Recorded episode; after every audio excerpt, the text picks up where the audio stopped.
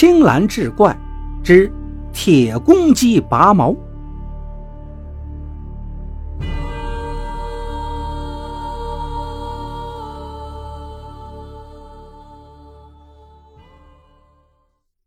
阿亮最近跳槽到金海啤酒公司，在收购处当上了质检员，甭提有多神气了。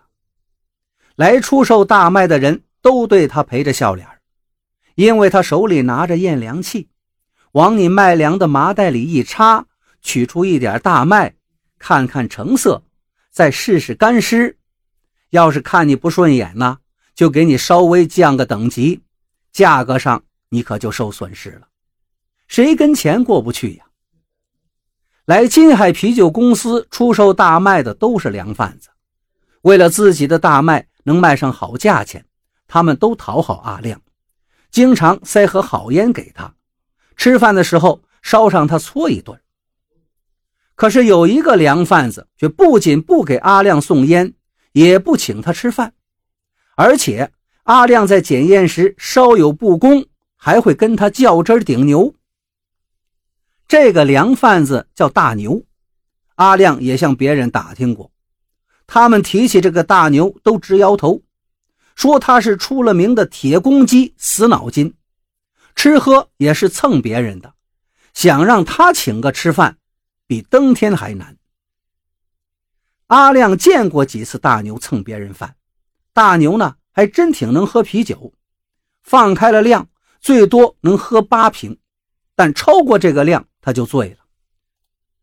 大牛把这个分寸倒是把握得很好，只要是别人请客，他每次都是不多不少，正好喝八瓶，这样呢既不会过量，又能占到最大便宜，真是精算到家了。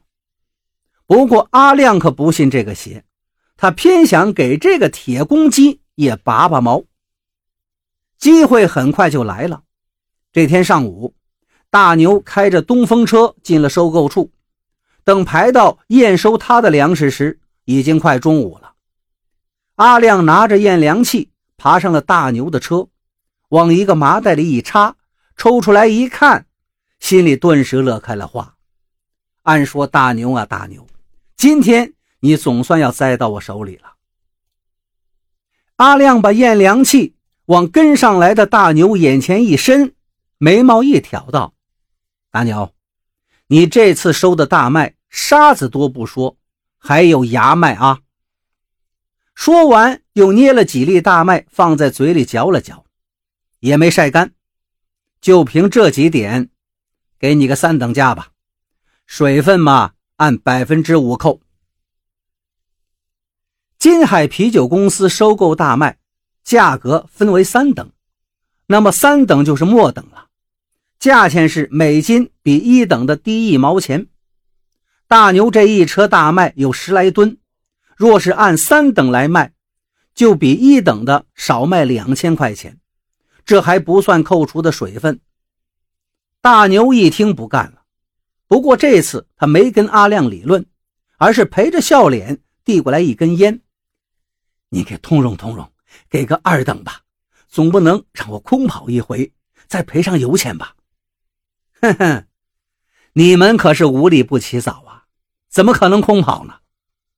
阿亮斜了大牛一眼，推开了他的烟，跳下车回办公室了。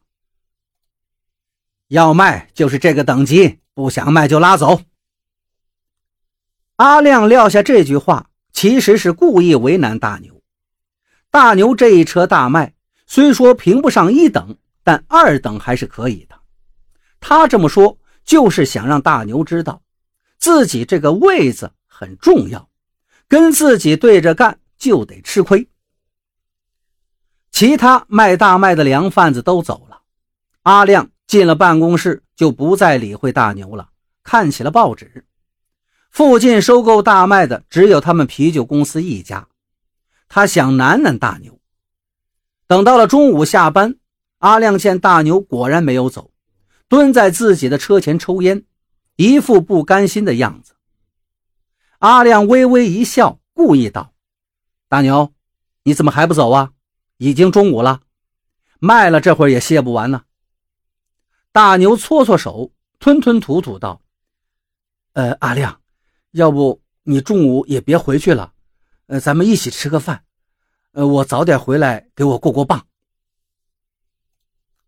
阿亮正等着大牛这句话呢，他装模作样的推辞了几下，见大牛还在坚持，就跟他一起去了一家餐馆。坐下之后毫不客气，一气儿点了好几个菜，又让服务员拿来他们公司生产的啤酒。阿亮心想，给铁公鸡拔毛千载难逢，索性一次拔个痛快。酒菜上来之后，阿亮是大块吃肉，大口喝酒起来。大牛呢，只能乖乖就范。阿亮心里这个买呀，可是吃着吃着，阿亮觉得有点不对劲儿了，因为他发现大牛眼里分明含着眼泪。阿亮心说，一个大老爷们儿不就是请别人吃顿饭吗？至于这么难受啊？阿亮看了看四周，见没有人注意他们，用脚轻轻踢了一下大牛。“大牛，你怎么了？”“没什么，我是可怜牛蛙的乡亲们呐。”